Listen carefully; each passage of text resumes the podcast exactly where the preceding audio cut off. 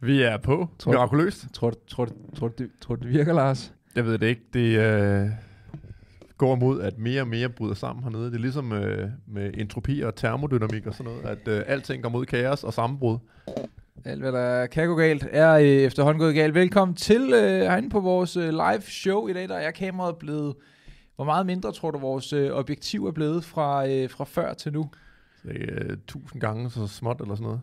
I hvert fald Eller en tusindedel, om man siger det. noget, noget af den stil. Vi, er, vi sidder nu på, øh, på øh, det mest prof setup, vi har kunne formå at lave på tre minutter. Ja. Og der er nogen, der siger, at vi sidder omvendt. Så vi har åbenbart ikke vendt det helt rigtigt. Jamen, det må I bare leve med. ja, det er sådan, det er.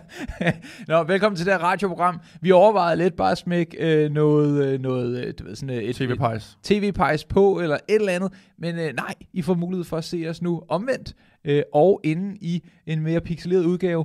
Øh, men vi sidder stadigvæk nede i bunkeren, og ser, og ser smart ud. Og jeg kan se, at vi har Jesper med, vi har Manda med, vi har... Øh, jeg kan slet ikke læse herfra, jeg skal have briller, hvis vi sidder så langt væk. Andreas og Kingsley. Øh, og vi fik allerede vores første øh, donation, øh, kort før øh, streamen startede, af, øh, Peter og Carlsen, der sender 50 kroner. Fedt. Og øh, så kan jeg se, at der også kom 30 kroner før dem. Det kan jeg ikke se, men tak for de 30 kroner. Hvem er der sendte dem? Og så for satan. Det går stærkt i dag, Lars. Det går rigtig stærkt. Vi lukker bare nu, og så øh, siger vi, at det er godt nok. Øh, Thijs, eller 7E Ice. Øh, 500 kroner, det er sat med en måde at starte ud på. Skud ud, Skal bang vi bang. købe en ny øh, camlink, eller hvad der egentlig øh, gjorde, at vi gik galt? Ja, Det kan være, der er nogen af jer, der kan, vi kan jo lige så godt, altså small talken til at starte med, mens vi samler folk sammen. Altså, vi har jo øh, sådan en, øh, et, et system her, øh, som øh, er varmt, men som simpelthen ikke har virket. Så vi, vi kører på sådan noget, der hedder Camlink, som er en øh, Delgato eller sådan noget. Elgato. Ja, den får et, et videosignal fra HDMI over til en USB-enhed og bla bla bla. Der kan både være noget galt med kablet og kameraet og softwaren og computeren, så det har vi ikke lige øh, magtet at finde ud af. Men nu er vi Jeg er jo på. trods alt 40 år gammel, så der er ikke nogen, der forventer, at jeg kan finde ud af det. Nej, og jeg, jeg, jeg burde jo så. Men, øh, men nu virker det, og lyden er god forhåbentlig, og, øh, og, og hvis det går helt galt med at øh, se på os på den her måde, så kan vi altid klikke hen på et billede af, af Mette Frederiksen eller et eller Er andet noget sted. flot. Eller Mette Frederiksen Eller, måske. eller noget andet. Eller Ja. andet. Øhm, velkommen til. Ja, Så vi har jo øh, vi har et par ting på programmet i dag. Det har og, vi. Øh, og øh, Det første, øh, det var der nogle vakse seere, der måske har sådan en idé om, fordi I så ligesom vores øh, tilblivelsesproces i forhold til thumbnails og den slags. Ja. Og jeg har allerede, faktisk allerede mødt en i dag, der sagde, hvad Lars, øh, hvad, Ja. ja. hvad, hvad, hvad, hvad skal der ske? Øh, fordi der var vist en, et thumbnail med nogle penge, der ikke helt var de penge alligevel. så, øh, vi, havde en øh, miscommunication øh, i morges, hvor jeg forstod en ting, og Lars forstod en anden ting, og der var en tredje ting, der faktisk øh, fandt sted. Men i hvert fald, der er lidt om det stadigvæk, fordi uh, det, som vi misforstod uh, helt grundlæggende, det var jo, at jeg uh, på mine andre sociale medier, både på YouTube og uh, Twitter og uh, Instagram, har udløjet en dusør. Det er åbenbart populært for mig for tiden, fordi Du er dusørmanden. er dusørmanden. Jeg tænker, at hvis man har lidt på kistebunden, så kan man lige så godt prøve at gøre verden til et uh, lidt bedre sted. Så det startede med, at jeg uh, sagde, at hvis man uh, havde informationer, der kunne lede til, at uh, 20. 20. Øh, til dine øh, Pokémon-kort blev fundet, så vil jeg gerne smide 50.000 efter vedkommende, der kunne bringe nogen til dom. Sagen er stadig åben. Sagen er så, stadig øh, åben. Sig endelig til, hvis der skulle være nogen, der Men øh, den er derude stadigvæk, og øh, jeg er meget glad for at give penge til den person, der kan løfte den sag. Mm. Øhm, og så er der også øh, den her fornyelige med øh, Mink-sagen, mm. som jeg også har ligesom kastet mig ind i, hvor jeg har øh, udløjet den dosør på 10.000 kroner til den, der kan fremskaffe det øh, komplette action card, øh, som politiet brugte til deres øh, rundringninger til, øh, til raske minkbesætninger. Altså, I ved, den her lidt øh, pressedækkede, grundlovsstridige ting, som har været, fordi politiet har været ude at sige, altså Rigspolitiet, politiets øh, øverste øh, organis- organisationsmæssige myndighed, har været ude at sige, at øh, ja, det der med agtindsigt, det vil faktisk ikke passe særlig godt, fordi det kunne faktisk skade politiet og undersøgelsen af, hvad der er foregået og sådan noget. Så Men det vil du ikke finde dig i. Det synes Det vil du jeg ikke ikke finde mig er i orden. Fordi at, og, og, hvis vi sådan ser på det fuldstændig, du ved, øh, øh, pragmatisk, jamen, øh, det, det skader da ikke nogen som helst. Altså, øh, øh, det, så skulle det være, fordi det skader de mennesker, som der har ringet op og skulle sige det, hvor man så har fundet ud af, at det var ikke øh, det rigtige, de gjorde. Altså, det var jo Jamen, det, det, det, med actioncardet har jo ikke noget at gøre, men der står ikke navne på de folk, Nej, der er har det. siddet og ringet. præcis, Så præcis. øhm, det vil jo bare... Jeg tænker, at politiet tænker, at øh, det der med vores ulovligheder, som vi begik ved at lukke et helt erhverv i strid med øh, grundloven og legalitetsprincippet og alle de der ting, øh, det synes vi ikke, præsten skal grave så meget mm. i, fordi øh, der er vist en advokatundersøgelse, så de har kommet ud med et øh, actioncard, øh, hvor de har haft rigtig meget gang i den øh, sorte overstregningstus. Er ikke noget, man lægger ind på din, øh, din Instagram? Jo, det gør den. Øhm, og Hvad det er er, din, kun, øh, det er kun Instagram? lidt af side 3, der er kommet med på det uh, action card her. Og øh, når man ser det, øh, jeg har, øh, har puttet op her, så skulle man faktisk tro, at det er sådan en slags joke, hvor jeg bare selv har fundet på det. Fordi hvem fanden giver en aktindsigt, der ser sådan her ud? Så vi kan se her, der står simpelthen øh, action card nummer 1 om samtale med ejer af raske minkfarme covid-19, Mm. parentes version 1, den øh, 6. november 2020. Og der er sat med noget, der er blevet streget ud, var? Det er faktisk det hele. Øh, så er der ja. øh, nogle andre sider. Der er til sidst på den anden side er der et afsnit, der ikke er streget ud, men langt, langt det meste er streget ud på det her action card. Og så skylder jeg måske også at fortælle, hvad sådan et action card egentlig er for noget. Det er noget, som politiet laver til deres medarbejdere, for ligesom at øh, tage essensen ud af et eller andet fagområde. Altså sådan sige, okay, det er det her, der er vigtigt, og det er det her, vi gør i den her situation. Så man kunne lave et, øh, et action card for færdselsuheld, og et action card for, øh, hvordan man klarer dødesager, og Mm. et action card til alle mulige ting. Det er sådan en slags huskeliste, der bare skal vejlede den enkelte betjent i, hvordan lovgivningen er, hvad Ligesom man hvis skal man gøre. har været til førstehjælpskursus, så får man sådan en lille bitte kort, hvor Ja. der står de her fire ting, aflås sidelæj, Ja. sådan, sådan, sådan. Det er sådan en, det er sådan en kondenseret version af, hvad der er vigtigt på det område her. Øh, og øh, vi kunne se i det, der rent faktisk er øh, tilgængeligt på det her action card, at øh, at Berlinske, jeg ved ikke, jeg har sendt det til dig på Signal, Ja. den, den øh, tjeneste, som alle burde øh, bruge, fordi den er dejligt krypteret. Øh, der har jeg øh, set, at det, der er synligt på det action card, det er øh, egentlig essensen af, at politiet siger til folk, okay, hvis I ikke øh, afliver jeres mink, mink selv, så kommer vi ud til jer og, øh, og gør det for jer. Mm. Øhm, og så, jeg ved ikke om det her det, er tydeligt, det øh, kan ses af seerne, men det er en artikel, som vi har haft lidt op før, af to meget, meget øh, bedrøvede øh, minkfarmer, der har sådan en, er det sådan en aflivningskasse, det her? Jeg tror, det er deres sidste mink, de afliver. Og Ja. det er jo så familieerhvervet, der går Ja, i stykker. Man kan så, se de to øh, hårde landmænd, der står og alligevel synes... Slut færdig på det, Det fordi uh, Mette F. hun lige uh, troede, at minkene var og det, som hele verden stor faldt med, og det viste sig så nok, det var det, hvis det ikke alligevel. Ja, det tror jeg vist, der var rimelig... Ja, det er der også nok rimelig god øh, evidens for, at det var ikke lige det. Det var bare sådan en måde at vise, øh, vise politisk øh, handlekraft på, og så var det eddermame om at få Det var de en måde at ned. komme, komme af med en torn i øjet. Altså, det var jo, der var jo mange fra hendes side, og fra endnu længere ude fra, fra den side, som bare ikke kunne lide minkfarm. Og så kunne man sige, så kunne man,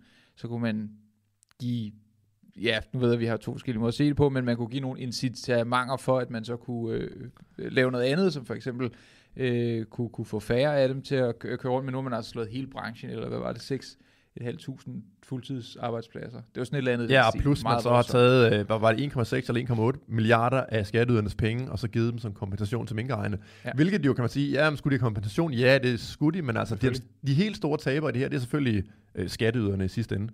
Øh, fordi at Mette Frederiksen har ikke nogen penge selv. Hun tjener faktisk ingen penge øh, selv, andet end det, hun fisker op af lommerne på, øh, på folk, og det er jo ikke noget, man behøver at være sådan super anarkist for at indse, men altså, staten bliver jo drevet af skattemidler, og staten producerer sådan set ikke så meget selv. Den, øh, den omfordeler ting, den skaber ikke sådan rigtig noget. Nå, men øh, så hvis vi scroller helt ned i bunden af den artikel, jeg, jeg lige havde her, så kunne vi se actionkartet i øh, den fulde urlød, og så kan vi se, hvor meget der egentlig er streget ud. Øhm, der er sådan nogle små versioner her. Øhm, så det man så kan læse på Det kan jeg sgu ikke. Okay, det kan simpelthen ikke blive større. Nej, det kan I Jeg selv, ved ikke, det kan I selv gå ind og se, hvis I søger på Action Card Mink. Øhm, så kan I se, hvad der er og ikke er. Så det meste, det er sådan nogle store sorte firkanter. Og det er ikke... Åh, oh, det kommer nu. Du er jo lidt, tænkt. du er lidt ja, snedig. Jo, jo, jo, jo. Skal lige se, at den er med her også. Jo, jo.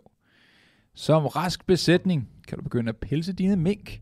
Måske er du allerede begyndt, men det er nødvendigt at få optalt din besætning med henblik på et grundlag for udbetaling af bonus og efterfølgende godtgørelse. Det vil blive talt der vil blive talt både øh, avlsdyr, øvrige mink, døde mink, og de mink, som er sendt til pelsning, eksempelvis via følgeseddel. De får ret hurtigt til at komme ud og så sige, hvis at de gør det inden for vores deadline, som vi har, det bliver med at kigge i det forkerte kamera, hvis I gør det inden for vores deadline, som vi har sat, så får I også øh, hvad det så var, 30 kroner mere per mink, afhængig af, hvor det var hen i landet, og hvor, Ja. hvor, hvor stor farezonen var. Så hvis det var inden for et sted, hvor man havde fundet øh, mink, som, øh, øh, som, som havde haft øh, øh, den øh, coronamutation, hvad fanden den nu hed. Kloster 5, tror jeg, de, Ja. det var den hed ikke dengang. Der var det ikke Øhm. månemutationen, eller den indiske, eller Ja, engelske, det var- eller det, det har jo heddet tusind ting efterhånden. Men det gjorde så også, at der var en øh, ulighed imellem de forskellige. Så hvis du havde en minkfarm på Sjælland, så fik du mindre, end hvis du havde en i Nordjylland, og så videre. Ja, og så pressede de så folk til egentlig at, øh, at aflive dem så hurtigt, de overhovedet kunne, Ja, selvom der ikke var lovgrundlag for det. Men vi kan ikke se, hvad de egentlig har skulle sige til de her minkavlere, fordi det har de simpelthen streget ud. Så det er kun nogle øh, forholdsvis øh, øh, tamme ting, vi kan se på Der actionkartet. står ikke meget. Nej. Øh, men det udlodder jeg den her dusør på, Skal vi lige prøve, på, øh, på 10.000 kroner. skal vi prøve at se ved nej fra ejer. Ja. Det er jeg ked af at høre, men beslutningen er, Er truffet. truffet. Understregning under R. Manglende medvirken vil derfor betyde, at du ikke får mulighed for at opnå bonusen.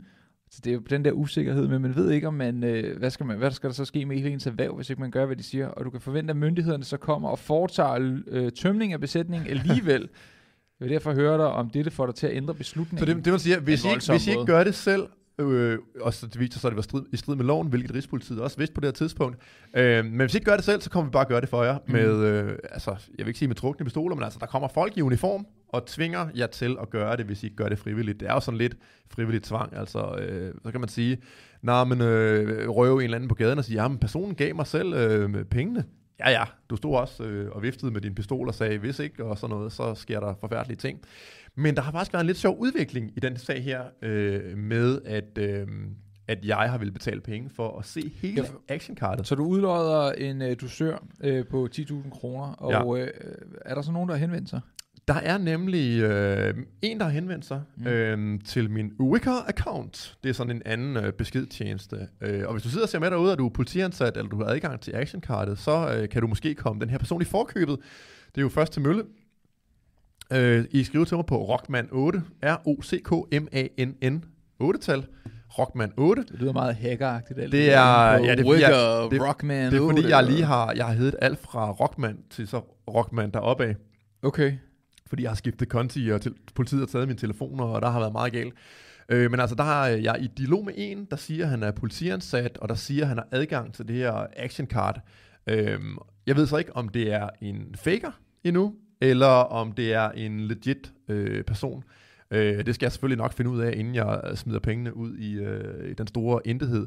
Men altså, det hygger mig rigtig meget at måske vide, at myndighederne sidder og tænker, fuck, fuck, fuck, vi har ikke givet agtindsigten, og, øh, men alligevel kan offentligheden måske nok få adgang til vores, øh, altså til at efterforske i vores kriminalitet, fordi der er simpelthen nogen, der gider at betale øh, folk penge for det, og altså, hvis man gør det anonymt over øh, den her beskedtjeneste Wicker, jeg, jeg kommer aldrig til at finde ud af, hvem det er.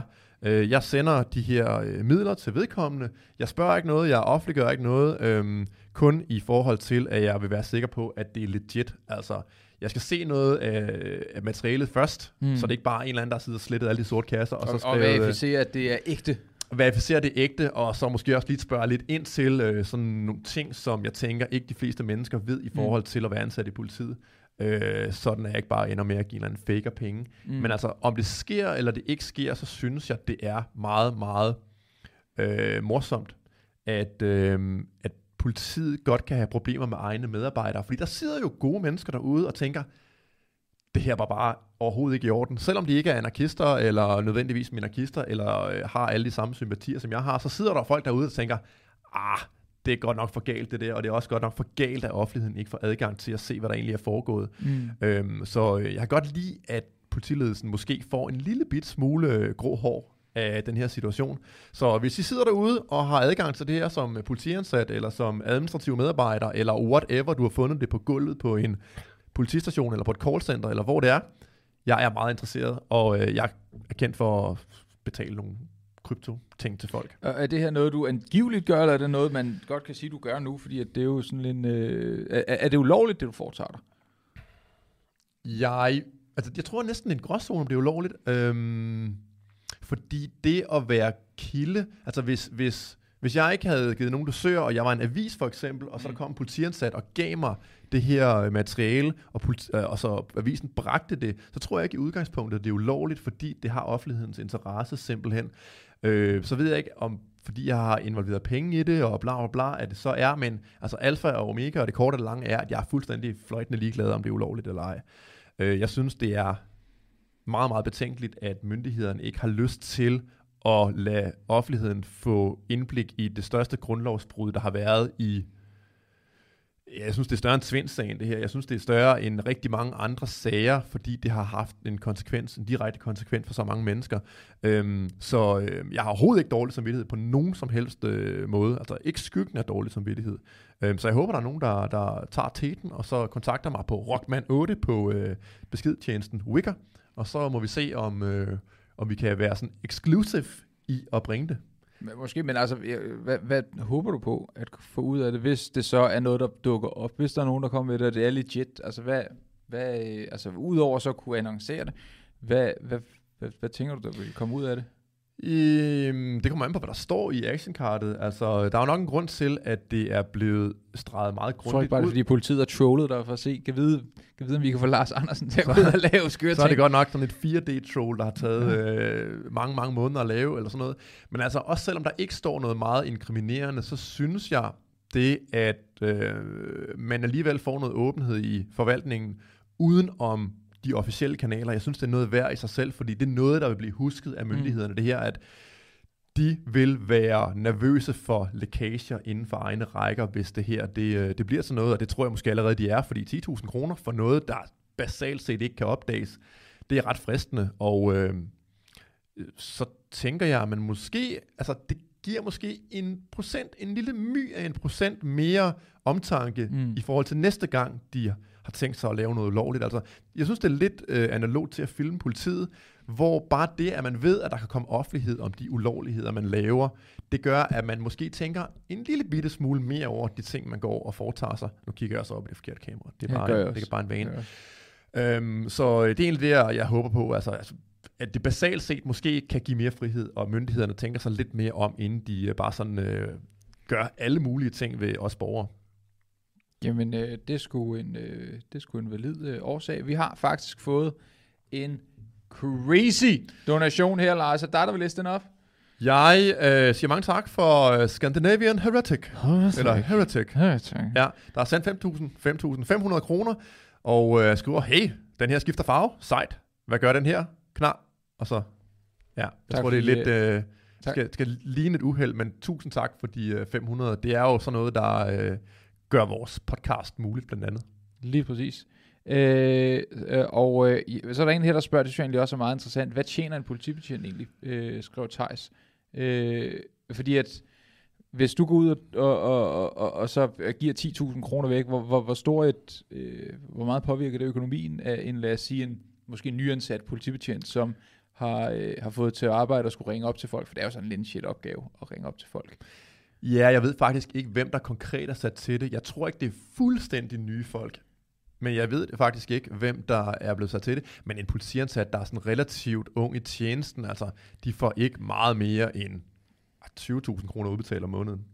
Altså, okay. Det er sådan i det lav måske lidt, lidt lavere, og så afhængig af, om man har nattevagter og mm. aftenvagter og alt muligt i, på skæve tidspunkter og sådan noget. Men det er jo ikke fordi, at man får særlig meget, så altså, det er en, i rundtal en halv månedsløn for en af de her personer, bare Mm. for at egentlig gøre det gode. Og jeg tror, der er rigtig mange derude, øhm, der faktisk ikke er, altså de fleste mennesker er ikke dårlige, onde mennesker. Øh, det er i hvert fald ikke den intention, de har. Men jeg tror, der sidder mange ude øh, hos politiet og øh, forsvaret i større grad også, og egentlig synes, at den retning, som det hele bevæger sig i, den er meget, meget betænkelig. Så hvis det her så lige kunne motivere lidt ekstra til at, øh, at lave sådan en, en lækage her i offentlighedens tjenester, altså jeg, jeg kan virkelig ikke se, hvordan øh, det skulle kunne ødelægge noget for altså andet end politiets image, Mm. og det skulle deres egen skyld. Øhm, så jeg tror, der sidder gode unge folk derude, der ikke er syltet så meget ind i systemet, og, øh, der, og der ikke blev politifolk for at sidde og, og bryde grundloven, eller se deres øh, organisation sådan trampe hen over øh, borgere og deres levebrød. Så øh, jeg er fortrøstningsfuld, men øh, den kører, så længe det er nødvendigt. Sidste spørgsmål, inden vi rykker videre fra den.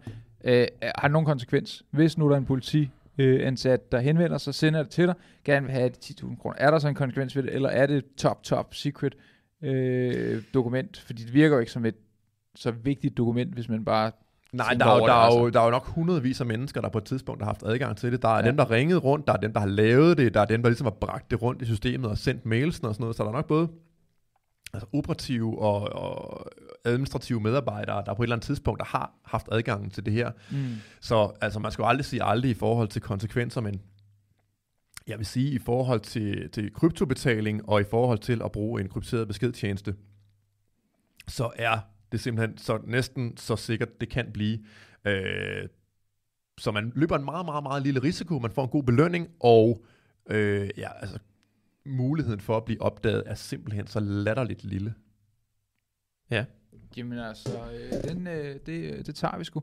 Hvad, øh, hvad tænker du, vi skal, skal hoppe ind i øh, herfra? Jeg øh, tænker faktisk, at øh, vi skulle berøre lidt øh, den her gymnasiereform, øh, Ja. som Mette Frederiksen og company de gerne vil øh, udrulle over Danmark. Øh, den er længere op. Det er... Bom, bom, bom. Jeg tror, vi skal længere op. Længere op. Det, Det er en Berlingske Tidene artikel. det er sådan her, det foregår, når man er, øh, når man er professionel journalist. Ja.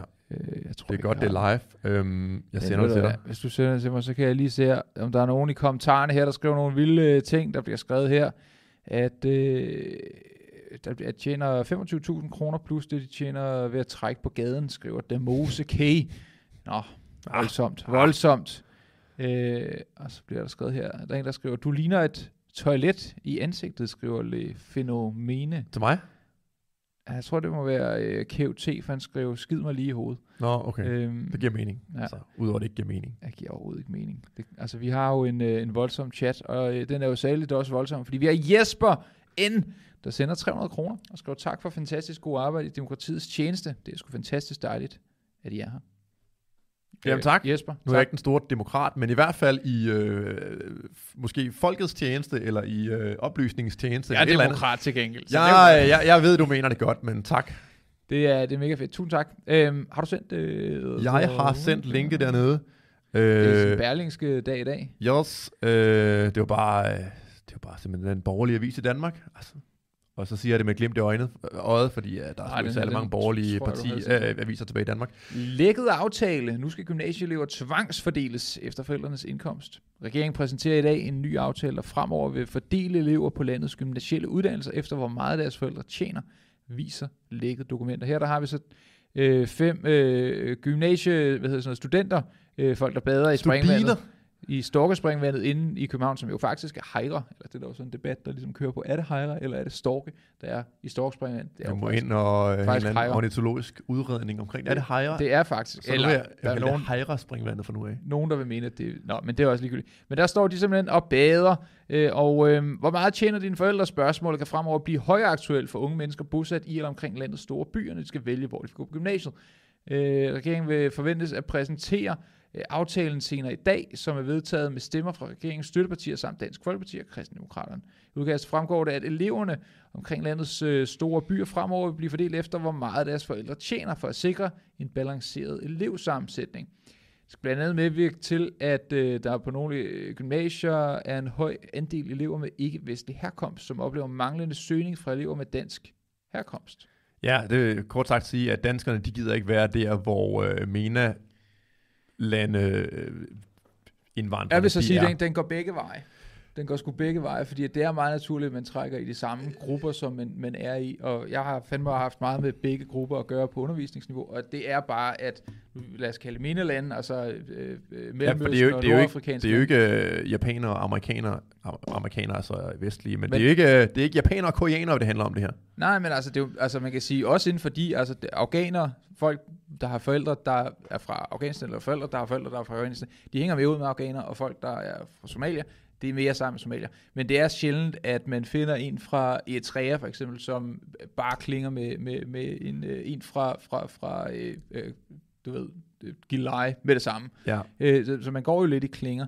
Øhm, klynger. klynger. Klinger. Klinger. Klynger. Ja, det klinger.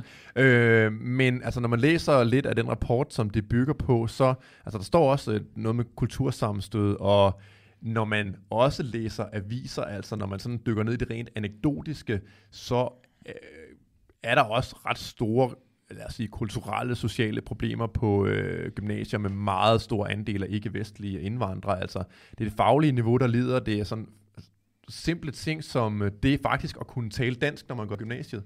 Det nævner rapporten også er et problem, sådan at man skal have ekstra fokus på, på sådan dansk undervisning. Og så tænker jeg, hvad er det nu gymnasiet er? Altså ja, ja, det kan godt være, at det er sådan en almen institution, øh, men det er jo blevet til i dag, at folk kommer på gymnasiet, som om, at det bare er 12., 13. og 14. klasse, nej, 11., 12. og 13. klasse, som sådan en, en selvfølgelighed, hvor man i den grad udvander det faglige niveau. Altså, jeg kender jo gymnasielærer, nu er jeg jo så gammel efterhånden, at øh, mine, nogle af mine venner er havnet i sådan nogle stillinger som sådan lektorer på øh, gymnasier og øh, undervisere der, og de oplever altså bare gigantisk store problemer med folk, der ikke gider være der, og også i en ret stor grad fra de her mennesker fra ikke-vestlige lande, øh, der havner på gymnasiet, af en eller anden underlig idé om, at øh, man skal jo bare uddanne sig, så bliver det helt godt.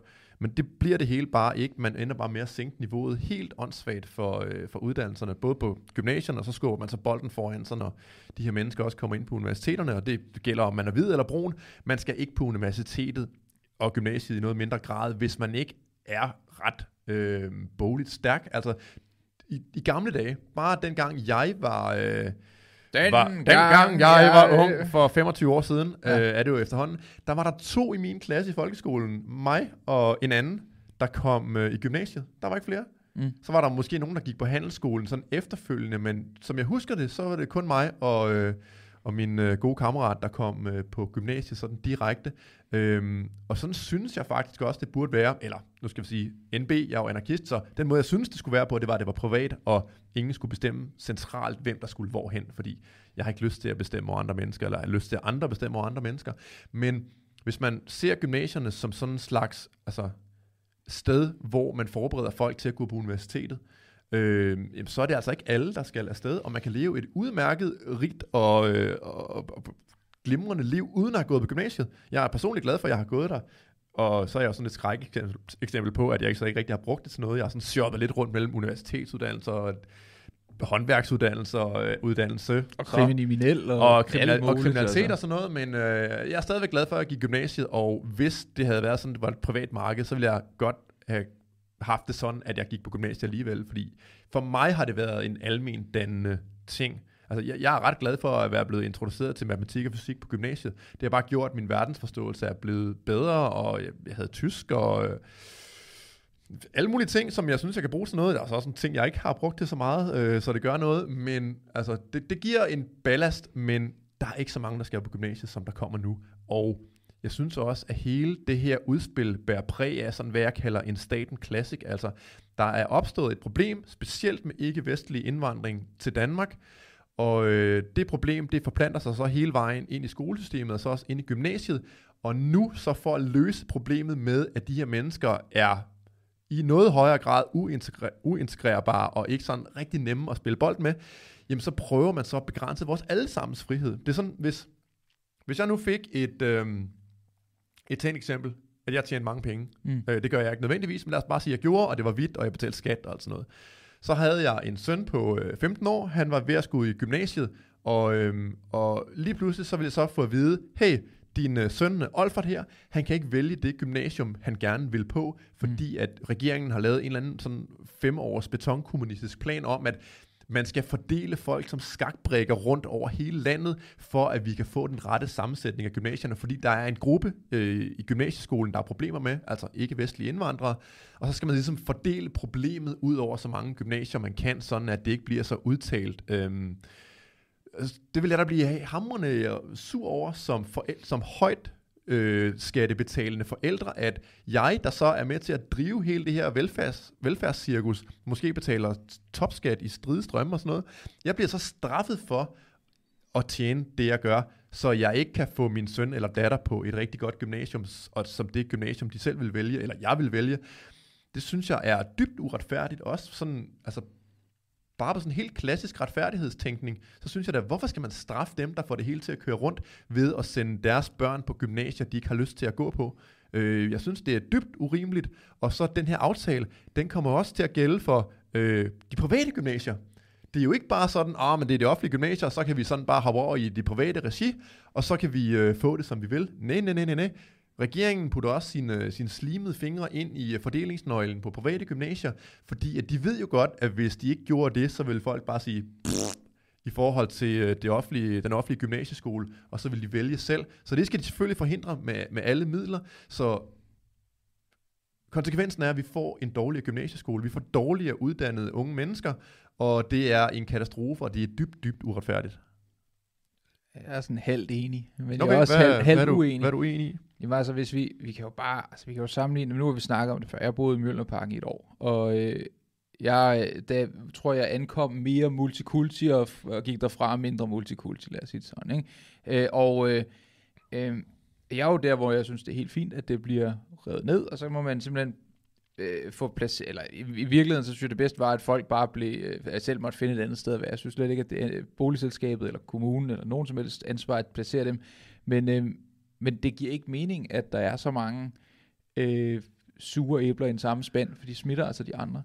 Øh, så men, men er problemet så ikke, at nu afbryder jeg dig, det er et Kom dårligt stil, at problemet er jo, at der er så mange sure æbler. Det er jo symptombehandling. Både øh, det med at rive boligblokken ned, og det med at tvangsfordele på gymnasiet, det, det er jo sådan set lidt samme problemstilling, fordi det er jo ikke... Men så er du Proble-. Problemet er folkene, problemet er ikke lejlighederne eller gymnasierne. Men så er du ude i en helt anden snak jo. Altså, Jamen, jeg, jeg, er ude, jeg er ude i, at jeg godt vil løse det grundlæggende problem, ikke bare at symptombehandle, indtil det hele det bryder sammen. Fordi man kan godt få det til at køre meget længere frem i tiden, og så laver vi det ene, og så gør vi det andet, og så river vi ned, og så fordeler vi folk, øh, tvangsfordeler vi folk, og det ene og det andet. Men altså, det grundlæggende problem er jo, at der er mennesker i vores samfund, der ikke rigtig hører til her. Men okay, så hvor, jeg, integrationsmæssigt, der er jeg enig i, at der er nogle ting, som der skulle være øh, håndteret fuldstændig anderledes, for at, at, at det kunne have kørt endnu bedre rundt. Øh, men, men det er jo ikke nu, nu snakker du om, øh, om, om indvandrere, øh, eller folk med anden etnisk øh, baggrund, eller tredje øh, generations folk, eller hvad fanden det du er. Øh, men det er jo også folk, der kommer fra socialt belastede områder. Det er jo det, også folk, det, som, også, ja. det er jo også folk, som er, øh, altså, øh, som måske har, øh, som er småt begavet, Altså som, som simpelthen, du ved, øh, altså der, der er jo mange forskellige folk i det her, men du tænker, at størstedelen af det er, fordi det er en etnisk herkomst, og, og det er svært at passe ind. Ja, jeg, mit indtryk er fra den rapport, at det er hovedproblematikken. Det er folk med anden etnisk herkomst. Men selvfølgelig er der også, hvad du kalder småt begavet, men de burde så bare ikke være i gymnasiet til at starte med. Altså, småt begavede mennesker skal ikke gå i gymnasiet. De, de, de skal lave noget andet. Altså, gymnasiet er jo en bolig uddannelse, hvor det, det kræver, at man har et vist abstraktionsniveau, og det kræver, at man kan sætte sig ned og øh, lære, øh, hvad differentialkvotienten øh, for kosinusfunktionen er, og hvad det betyder og sådan noget.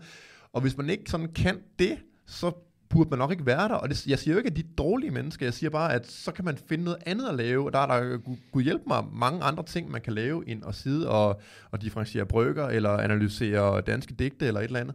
Øhm, man skal bare ligesom holde sig for øje, hvad problemet er, og hvad gymnasieskolen efter min mening er lavet til. Og det er ikke som sådan et aktiveringsprojekt for unge mennesker, der ikke ved, hvad de skal. Det er altså folk, der vil lære noget boligt, der er sådan forholdsvis svært nogle gange. Nej, jeg, jeg tror simpelthen ikke rigtigt, at det er... Øh, jeg tror ikke, at, at, at anden etnisk baggrund er lige et stort problem, som, som det bliver gjort til. Men jeg er enig i, at, øh, at, at på gymnasiet, vil jeg mærke, øh, men jeg er enig i, at, at, at det er en eller anden form for aktivering til en vis grad, og det, det burde det ikke være. Det er selvfølgelig klart, at altså, hvis Danmarks største eksport er vores hoveder, så det er også klart, at vi skal blive bedre til at passe på den eksport. Men ja, øh, jeg synes et eller andet sted, at det er okay, hvis det bliver gjort rigtigt. Øh, fordi at, og jeg forstår godt, at du er totalt frihed, alt skal være frit osv. Men... Øh, så, så vil jeg måske gerne bare have, at så hold de fingrene væk fra det private. Ja, det er men det gør de jo ikke. Nå, men det er jeg enig i. Det, men det, det, sådan vil jeg jo altid synes, uanset hvad det er. Altså, øh, du ved, respirator på, øh, øh eller hamlet, eller hvad fanden det er, det skal de komme op og pille med. Øh, men, øh, og så der, er, der er også en, der faktisk skrev i, øh, i chatten her, og det er jo sådan det klassiske eksempel, nu jeg ikke, man kan finde det. Jo, Øh, nej, det kunne jeg ikke finde. Jo, sosserne hader privatskoler, bortset fra, når deres egne børn skal i skole. Det siger David M.B. Mm. Og det passer jo rigtig godt. Der har været, var det ikke både med Helle Thorning og med Mette F., hvor det viste sig, at øh, de øh, talte med to tunger. De ville rigtig gerne have, at, øh, at folkeskolen var sådan et inklusionsprojekt, hvor alle skulle lære alle at kende, og øh, skorstensfejerens børn skulle gå i klasse med professorens børn og sådan noget. Øh, dejligt fint og øh, ideologisk det hele. Men så når det kom til stykket, så øh, de her mennesker, det viste sig så, at de sendte deres børn i privatskole, fordi, ja ja, det er for de andre. Det er de andre, der skal redde verden. Mine børn skal have den bedst mulige uddannelse. Så mm. mit børn er ikke et eksperiment. Det er de andres børn, der er et eksperiment. Øh, og ja, øh, man skal ikke gøre, som de siger, man skal gøre, og, øh, som de gør, og se på, hvad de gør. En sjov ting, jeg har lagt mærke til nogle gange, der er jo nogen, der er meget enige med dig, og så meget uenige med mig i den her, det er, at, at jeg snakker udenom. Det er ofte det, jeg kan også se, at Mythical et eller andet her skriver, Alex snakker udenom, typisk. Jeg ved jeg tror ikke, ikke, at det, med. det er ikke et spørgsmål om, at jeg taler udenom, det kan jeg jo sige til dem, der måske tror, at jeg taler udenom. Det er et spørgsmål om, at vi nogle gange ikke er enige i tingene, fordi vi har to forskellige måder at se det på, og du, har, øh, du er meget øh, baseret på din ideologi og frihed, og hvor jeg måske tænker sådan lidt mere, hvad jeg selv synes, der er mest du er den pragmatiske løsning. Øhm, så, øh, så det er ikke fordi, at jeg forsøger at tale udenom. Det er simpelthen bare fordi, at vi, vi er ikke helt enige. det er jo det, der gør det interessant for pokker. Men vi har sgu en hel masse øh, donationer her, så jeg synes, at vi skal tage dem ind, at de er fløjet væk. Vi har nemlig blandt andet her, der har vi øh, øh, Bumle 9-0, der sender 50 kroner, skriver, sygeplejerskernes lønkrav er sat med for underholdende. Har du sat den i det nu egentlig? Jeg har ikke sat mig meget ind i det, men jeg ved, at der kan komme strække blandt øh, sygeplejerskerne, og man kan jo faktisk godt sige noget ret principielt om det, fordi alle, der er aflønnet i det offentlige, de, altså, de kan brokke sig over det, de tjener, ikke? Mm. Øhm, men der er ikke nogen prismekanisme, der kan gøre, at der kan vise os, hvad de faktisk er værd på markedet. Det, som de tjener, det er jo ene og alene, mere eller mindre, øh, hvad de kan få staten til at give dem. Mm.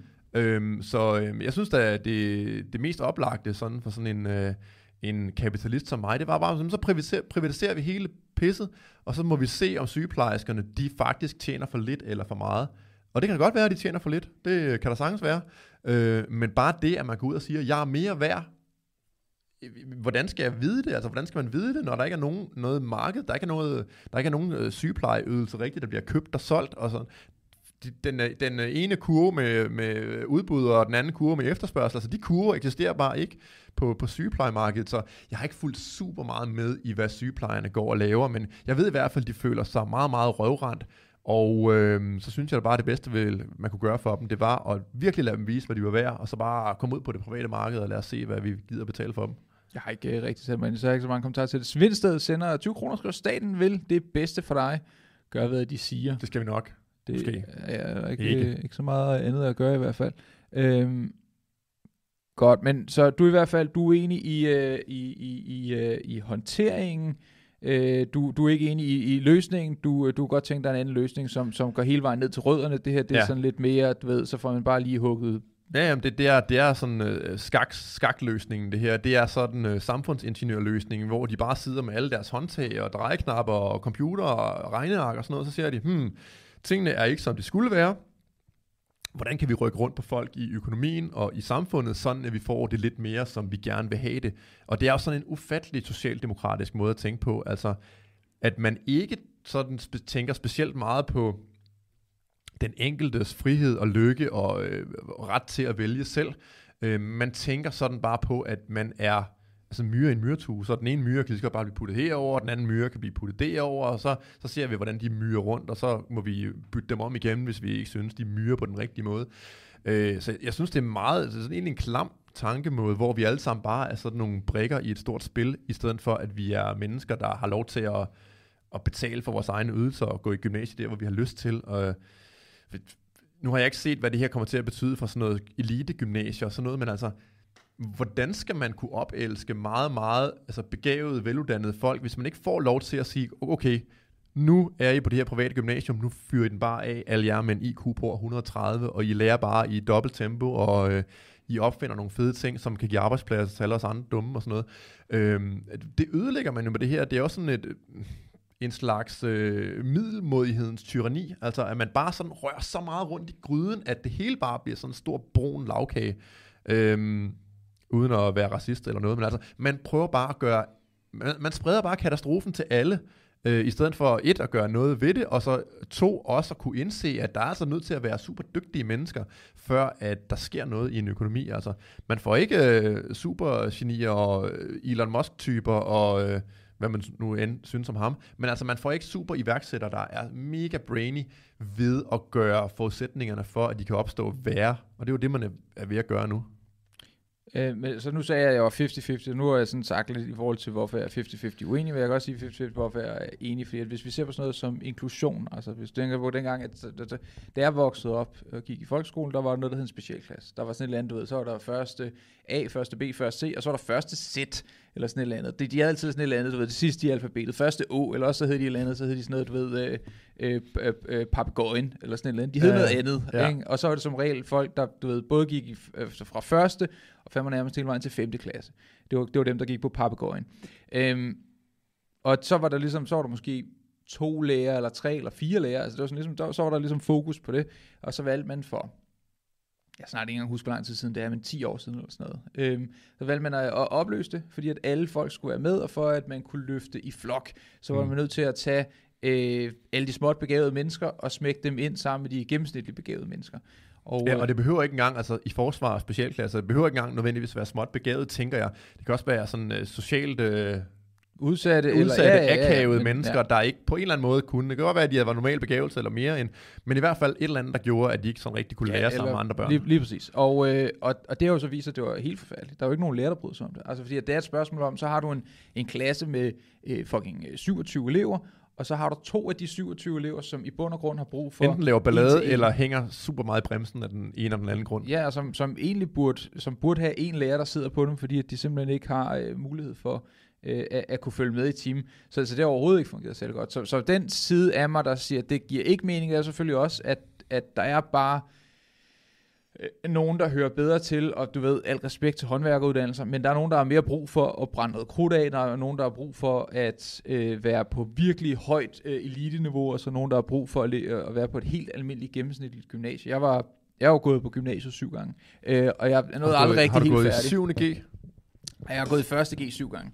Øh, så, men, øh, har du virkelig det? Ja, det, det har jeg jo nok. Altså, jeg har gået ind og ud en del gange, da jeg var sådan teenager. Øh, det, for, det fungerede ikke helt for mig. Men ved du hvad, der fungerer for mig? Det gør Svindsted, der sender 20 kroner og skriver ops klasse. Ops klasse. Åh oh ja, opsklasse. Øh, observationsklasse, eller hvad var det, det stod øh, for? Der var, ja, det er rigtigt. Der var sådan et eller andet. Øhm, ja, men det var, øh, ja, men, altså specialklasse, det vil give super god mening, at det stadigvæk fandtes. Øhm, og det samme med gymnasiet. Det samme med, altså at man simpelthen har en, at man tager kernen, og så siger, øh, øh, her der har vi fire lærere på fire elever. Sådan skal det bare være nogle gange, for der er bare nogen, der ikke kan med andre, eller som, du, altså, du ved, øh, piger med borderline for eksempel, det er ikke en nem ting at håndtere, altså det er det bare ikke, eller, eller, øh, eller en, øh, en, en, du ved, en syvårig, hvis familie er, øh, er dybt involveret i bandekriminalitet, der, der vokser den, du ved, syvårige bare op på en helt anden måde. Så på den måde giver det ikke mening at blande sammen. Så igen, så jeg siger, en lille smule splittet. Øh, jeg kan se fordele og ulemper i begge dele. Øhm, og så bliver der sagt hernede i bunden. Alexander er heller ikke lige så bolig som Lars. Bolig? Nå, bolig. Bolig. Vi læser det begge to bøger. Hvordan, hvordan, går det med din, øh, hvordan går det med din øh, den atombog? Der, atombog? Så kan du spørge mig, hvordan det går med uh, forbrydelse og straf. ja, det går cirka lige godt, vil jeg tro. Øh, nej, jeg ved ikke, om jeg er bolig. Men jeg, jeg synes egentlig også, der er en nogenlunde vigtig pointe i at sige, at det, det er jo ikke en, Altså, det er jo ikke en nøgle til succes at have gået i gymnasiet. Du klarer dig jo øh, sådan rimelig godt, uden at du har jo nogensinde gennemført en gymnasial uddannelse. Ja, bestemt. Øh, øhm, så, så det er jo heller ikke bare sådan at sige, at bare man går i gymnasiet, så er den hellige grav velforvaret. Øh, og der er der mange andre muligheder. Hvis du begynder at... Øh, hvis du bliver elektriker efter folkeskolen eller et eller andet, og så mm. finder du ud af, at wow, det her, øh, det var faktisk ret fedt, og det vil jeg gerne mere af, og man kan sådan se en eller anden mening med, øh, at, at lære noget mere matematik, fordi man kan se, okay, jeg kan bruge det i elektrikerfaget, eller i hvert fald i, i el i det hele taget. Så kan man tage nogle, øh, sådan en, en HF, whatever, nogle, øh, nogle forberedelseskurser til at komme på, øh, på øh, installatør, øh, skole, whatever, og så kan man ligesom komme den vej rundt, altså kan komme mm. ind fra håndværkersiden, hvor man først er ude og se, okay, jeg var murer, og så kan jeg faktisk godt se det fede i at regne på, øh, hvad bygninger kan klare, og så øh, bliver jeg bygning, bygningsingeniør bagefter. Øh, der er ikke nogen, der siger, at det kan foregå den vej rundt, så det er jo heller ikke sådan, at gymnasierne simpelthen bare er det eneste sådan, øh, øh stempel, man skal have for, at øh, du er klarer dig, du klarer dig ikke. Altså, langt hen ad vejen, så klarer man sig nok alligevel. Men vi kunne sagtens, altså lige før vi kunne lave et helt afsnit bare om altså, forebyggelse, i, altså, øh, jeg ved ikke engang, hvor jeg skal starte men altså, i forhold til sådan noget som data på, på børn, der vokser op øh, hos en enlig mor, øh, som jo er, uh, drama, uh, nu kommer vi i nyhederne, uh, nu er vi forfærdelige, nu bliver vi cancelled, men der, der er alt data peger jo fuldstændig på, at de klarer sig dårligt i livet, ja, end, øh, en, en, en, en børn, der vokser op med en mor og far. Øh, eller på, øh, altså der, der er mange ting, der ligesom sådan, ja, det kunne vi sagtens have et helt afsnit om. Tænk, hvad jeg kunne have blevet til, hvis min mor og far ikke var blevet skilt, så kunne jeg blive en mere succesfuld kriminel. du kunne have været, du kunne have været øh, Bl- Blikkinggade-banden 2 eller sådan noget andet. Øh, ja. Øh, ja, hvad har vi øh, andre ting, vi godt kunne tænke os at få med i dag, Lars? Jamen, øh, vi har en øh, dom, der lige er blevet øh, afsagt. Øh, sådan en ret øh, grov dom. Øh, nu sender jeg den til dig. Bam, bam, bam. Det er åbenbart udlænding i dag i dag. Så imens kan jeg lige sige, øh, Brian Lyngsø Nielsen, din gamle cracker, 100 kroner. Folkeskole, tror alle er ens. Virkeligheden er noget andet. Det er det nemlig. Ja. Alle er ikke ens, og det Nej, tror jeg er, er den største den største fejl, som venstrefløjen egentlig begår, det er, at de har det her egalitære lighedsprojekt. Altså, hvor de tror, at mennesker bare er øh, sådan nogle tomme kar, man kan, eller tomme tavler, man kan skrive på, og så kan man gøre mennesker øh, anderledes, end de er, og øh, med de egenskaber, de er blevet født med og sådan noget. Det er folk ikke, og når man prøver at behandle samfundet som om, at folk var sådan, både med indvandringspolitik, men også med uddannelsespolitik og alle øh, ting derimellem, så går det bare rigtig, rigtig skidt, fordi vi er forskellige, vi kan forskellige ting, vi øh, er... Øh, nogle bliver direktører, andre bliver ingeniører, øh, nogle bliver gadefejere, og andre bliver tømrer og sneker og sådan noget. Altså, det kræver, at samfundet kræver rigtig mange forskellige slags mennesker for at komme til at virke. Det kræver ikke kun uh, supergenier, eller uh, folk, der er akademisk uh, uddannet, eller har gået i gymnasiet. Det kræver alle mulige folk, uh, og hvis vi alle sammen kun var én ting, så ville det være noget lort. Så, uh, Men vi er jo også kloge på meget forskellige måder. Altså, jeg kan gå igennem Føtex, og så kan jeg tænke på, fuck, hvor kan jeg bare slet ikke holde ud at være herinde, fordi at jeg har sådan en ting med lyd. Altså, hvis der er høj musik, for eksempel, ikke? Altså, øh, inde i tumarkedet, hvis der er høj musik, spiller sådan et eller andet, du ved, Katy Perry, Do you ever feel like a plastic bag, sådan et eller andet, så er det bare Nej, sådan, jeg føler mig aldrig som plastik på. Jeg, jeg skal, nej, det gør jeg heller ikke. Men der skal, så skal jeg bare væk derfra. Jeg kan slet ikke holde ud at være derinde. Og det kan jeg huske, da jeg arbejdede i Føtex, så var bare sådan, jeg følte mig bare auditivt, du ved, uh, hele tiden. Og der er jo nogen, der kan klare det. Øh, og så er nogen, der er gode til kundekontakt, nogen, der godt kan lide at være opsøgende med andre mennesker. Det, jeg kan godt lide at være fuldstændig på afstand, og det, den eneste, jeg ser nærmest, det, det er dig. Så det er sådan, altså, så, og, så vi er jo bare alle sammen, du ved, kloge på forskellige måder, og jeg er ikke sådan super god til at bruge mine hænder, men det er der jo nogle andre, der er, og jeg er til gengæld god til at... Øh, øh, sælge Pokémon-kort. Ja, det er da godt, du har fundet din niche. øhm, og sådan er vi jo alle sammen forskellige, så, så, så, så du ved, alt er jo godt, det er bare et spørgsmål om, at man... Øh, ikke bliver alle kan finde en forkert et, kasse. Alle kan nok finde et eller andet, øh, men jeg tænker også, Selvfølgelig. afhængig af, af uddannelse, altså, samfundet i dag er jo sværere at navigere i, end samfundet var for 50 år siden, eller for, lad os sige, 200 år siden. Altså for 200 eller 300 år siden, der er ham, der havde en IQ på 160, han kunne faktisk ikke bruge den særlig meget mere, fordi mm. altså, om du har en IQ på 90 eller 160, når du går og skubber dit plov, mm. og det er den eneste mulighed, du har, det er fuldstændig ligegyldigt. Så det er nærmest bare spil af, af god hjerne. Øh, men at de mennesker, de, de så kan excellere, så skal der være sådan et mere avanceret samfund, og så i dag kan de blive hedge fund managers.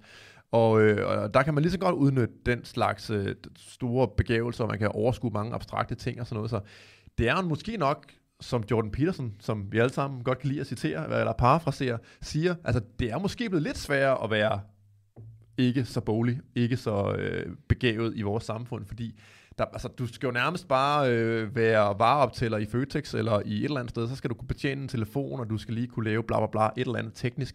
Det er ikke bare sådan noget med at stå og dreje et håndsving eller skubbe en plov, så ja, på den måde, så er det også lidt sværere for nogle mennesker, tror jeg. Øh, men nogen, det ikke er svært for, det er øh, vores øh, seneste... Oh, vores seneste, nu skal vi se, om jeg kan finde ud af det. Superchats, nemlig fra Bjarne Olsen, der sender 17 kroner og skriver, hvad synes I om den mentale kriger? Hvem er han? Øh, jamen, det er sådan en tidligere fodboldspiller, som øh, lige i en periode, da han startede ud, der, der poppede han op en gang imellem på sociale medier, hvor han var sådan lidt en du ved, en coachkone lækkerbisken, som man kan sige, du ved, altså du ved, nogle af de der coachkoner, der synes, åh, han var fandme bare en stod der med sit Det lange er også det, man og- taler til, hvis man er sådan en øh, lidt coachy. men, men så gik han, øh, jeg ved ikke om det har været et bevidst valg, men han er gået mere over i, han siger sgu nogle ret fornuftige ting. Øh, jeg tror, vi snakkede om på et tidspunkt, om at han kunne være en sjov gæst at få ind, men så rundede vi, så kørte vi lidt ned på gæster igen, men, men han, øh, så vi virker på nogle gæster i, i et år eller sådan noget, men, øh, men han, øh, han, han, han er sgu en meget fin fyr, øh, så jeg kan sige, hvad jeg mener, han, han er en meget interessant øh, mand, øh, og øh, øh, skarp fyr. Øh, hvad fanden er det, han er gift med, jeg kan ikke engang huske, det er også ligegyldigt. Men øh, Mos, oh, for satan helvede. Mosaic Task Force, sender 50 kroner, siger, jeg arbejder nu med kryptering øh, i Dankort og mit ID, øh, men gik i gymnasiet med en, som nu er danselærer, og en anden kammerat øh, nu er sundhedsminister. Hvem må ham sundhedsministeren er? Det var ærgerligt. Det må være nede i næste et eller andet sted. Det kan være. Man kan også blive til grimme ting, når man har gået i gymnasiet. Det er ikke en garanti for, at øh, for succes. Nej, overhovedet ikke. Øhm, nå, godt. Vi har sgu da lige sådan en uh, story der, jeg har lagt klar til os på uh, desktop. Bum. Nå, hvad står der her, Lars? Det er en, du lige har sendt til mig. Der står, at en 20-årig er dømt for stribevis af voldtægter og dødstrusler. Øhm, og så kan jeg læse, en 20-årig mand får 5 års fængsel for fire voldtægter og trusler mod i alt 21 teenagepiger på Snapchat. lidt. Så øh, fire voldtægter og trusler mod øh, Gud og hver mand. Øh, og øh, vi læser videre. Det er jo artige sager, det her. Jeg voldtager din mor og kører hende ned. Okay, din mormor kommer til at dø i en bilbrand. Jeg vil slå dig ihjel, hvis du ikke har sex med mig. Okay, charmerende fyr. Og det er så nogle af de her trusler, så en, øh, en mand med iransk herkomst øh, er øh, dømt øh, ved øh, i retten på Frederiksberg. Og det sådan interessante ved den her øh, dom er jo ikke så meget, at han er blevet dømt, men det interessante, synes jeg, det er, at man havde muligheden for at udvise ham. Og det gjorde man ikke.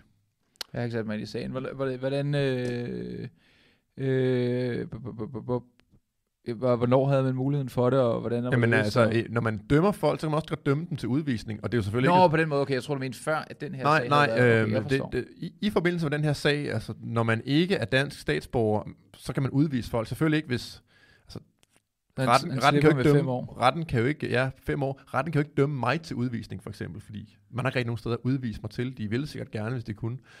Øh, men i de tilfælde, hvor det ligesom batter noget, hvor man kunne komme helt og aldeles af med en eller anden person, man tænker, det her, det ender bare ikke godt for øh, samfundet, på nogen som helst måde, hvorfor gør man det så ikke? Jeg forstår simpelthen ikke, hvad retten tænker, når en person som ham her, han har voldtaget, øh, han har begået Mm. voldtægt fire gange, og troet øh, alle mulige piger til at have sex med ham, og troet deres familie, og jeg ved ikke hvad.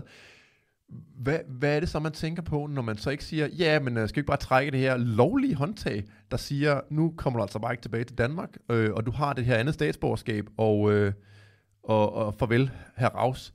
Jeg forstår det simpelthen ikke, og jeg synes i den grad, at retterne øh, driver gæk med, latterliggør øh, befolkningen, fordi hvis man ikke gør det her, hvornår skulle man dog så gøre det? Øh, det, er jo- det er jo en permanent, et permanent fix på problemet for os at udvise sådan en mand her. Ja, det er så ikke så sjovt fra øh, det land, han er statsborger i, altså Iran i det her tilfælde. Var han statsborger af herkomst, som i at han havde... øh, Det, Nej, altså det- man, det man, man, taler, man taler ikke, altså der vil ikke stå noget om, man taler om udvisning, hvis, hvis han var dansk statsborger og havde det som eneste da- Det statsborgerskab. giver det Så, jo ikke nogen mening. nej, nej, altså man havde, han havde en lovlig øh, undskyldning for at stride ham ud. Men det, der står her, det er, at den 20-årige er født i Danmark, men er Ja. iransk herkomst, så anklageren ville også have ham Yes, udvist. Men har Og hvis man ikke at- kunne få ham udvist, så vil anklageren ikke nævne det. Men det er vel et spørgsmål om det der med at være født i Danmark. At hvis man er født i Danmark, så er man, så er man fripas til ikke at kunne blive sendt. Hvor mange bliver udvist af Danmark om året? Altså er det sådan noget Jeg ved det faktisk ikke. 11 eller sådan noget? Jeg altså, har det ingen idé. Ikke Jeg mange, håber- tror jeg.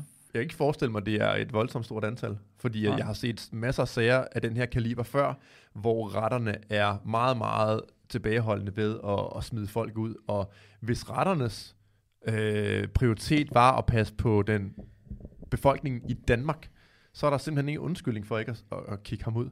Altså, at, og så det, at øh, han ikke har nogen særlig tilknytning til sit hjemland, jamen så måtte han jo bare være blevet statsborger, øh, eller han måtte have opført sig ordentligt, øh, og det, jeg kan ikke se, at det er vores problem. Når man ligesom siger, at øh, sådan Danmark er vores lille klub, Mm. og det er så en stat, og det er den, der, der kører det nu, og det er jeg meget uenig med, og det ene og det andet. Men hvis man bare antager den præmis om, at vi er den her klub, så har vi altså også ret til, og nærmest pligt til, vil jeg sige, at smide folk ud, der ikke opfører sig ordentligt inde i klubben. Øhm, så øh, de her domsmænd og den dommer, nu ved jeg ikke, hvor... Ah, det var nok en nævningesag, det her. Nu kan jeg faktisk ikke huske retsplejelovens bestemmelser omkring, hvornår det skal være en nævningesag. Det tror jeg, det har været det her. Øhm, at de har ment, at det skulle man ikke, det synes jeg er for galt. Så øhm, øh, her der, i den her situation, der er jeg ret enig med dig. Altså, det er jo et spørgsmål om, at... Øhm, så ja, nu som der er en, der skriver hernede, staten udviser kun thailænder. Det er interessant, hvor mange Ja. thai-koner, der bliver udvist, fordi at så er deres mand død, og de har kun boet her i fucking 17 år. Ja, og øh, de har arbejde, og de har aldrig nogensinde Ja. ja. så meget som kørt for stærkt på den scooter, de har fået.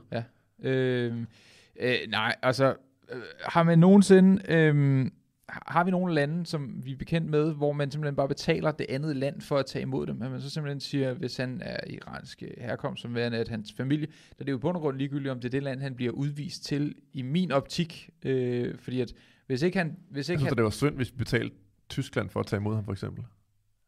øh, Det var synd for tyskerne. Hvad fanden har de gjort os? Altså, Men på anden- på end den anden- historisk set selvfølgelig. Ja, det er de gjort.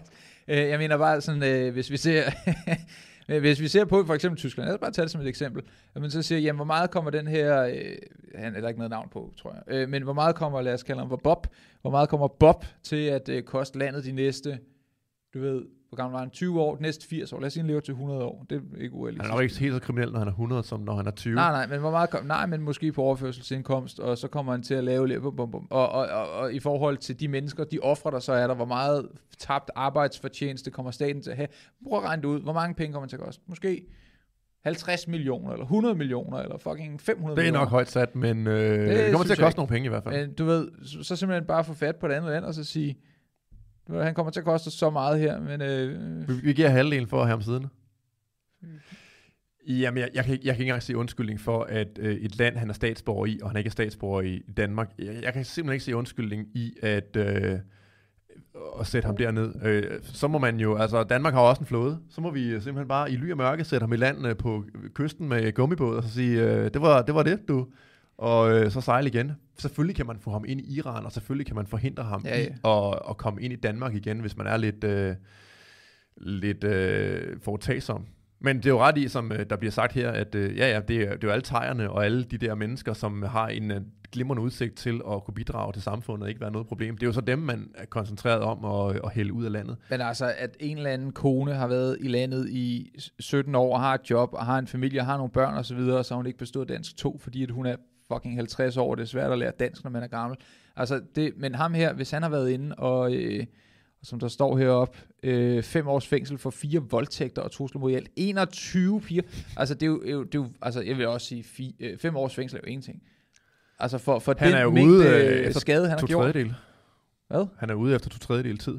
Hvad betyder det? Så han Det får betyder- kun to ud af tre. Han- får, øh, ja, man sidder kun to tredjedel af den tid, man, øh, man sidder i. Absurd. Så han sidder i tre år og øh, fire måneder eller sådan noget. Det er fuldstændig crazy. Og ved du hvad, der også er crazy, Lars? Vi har en uh, side, der hedder patreon.com yndlingspligt, og uh, der kan man jo komme med ind, hvis man har lyst. Uh, vi er ved at være en god del mennesker derinde, så der er ret uh, god stemning, når vi ligesom går på, og det gør vi altså lige om et par minutter, inde på patreon.com ytringspligt. Uh, så der kører vi after hours, der kører vi det her show, der kører vi det her, hvor at, uh, man kan komme med, hænge ud. Har du nogle ting, du uh, skal nu have shout out inden vi runder af? Mig? Jeg tænker, hvad snakker du til? Er det seerne, du snakker til nu, eller er det mig? Nej, jeg synes, jeg er kommet godt øh, rundt om at øh, rante. Det her er jo øh, min, øh, min ugenlige øh, mulighed for at sidde og brokke mig til folk, der gider at lytte til mig, måske. Og hvis vi, øh, skal vi sige, hvis vi kommer op på øh, 500 likes, så kommer vi tilbage igen i løbet af, øh, af den her uge. Med et afsnit mere. Ja, det vil jo måske ikke være helt med et ordentligt kamera, og hvad, hvad har vi ikke? Vi krydser fingre for det, men øh, for nu, der ses vi forhåbentlig inde på patreon.com ytringspligt. Det koster ikke særlig mange penge, det er med til at støtte øh, podcasten. Det er nice, det vil fedt. Og øh, på faldrebet her, der kan vi sgu da lige se her, at øh, vi har faktisk lige Holy en smoly. gode gamle øh, Letman, der sender 89 kroner og skriver, hey dreng, tak for jeres vigtige arbejde i blandt andet øh, at være magtkritisk. Husk at lægge lyden op i jeres podcast. Vi er mange, der savner at lytte til jer uden for YouTube. Alt bortset fra det sidste er faktisk lagt op. Men øh, den kommer op lige om lidt. Og det, der også kommer op lige om lidt, det er øh, patreon.com skrådstræk. Jeg skulle til at sige noget perverst, men jeg være. Vi ses ind på patreon.com skrådstræk ytringspligt. Tada! Hej hej. Hej hej. Stop streaming. 1, 2, 3.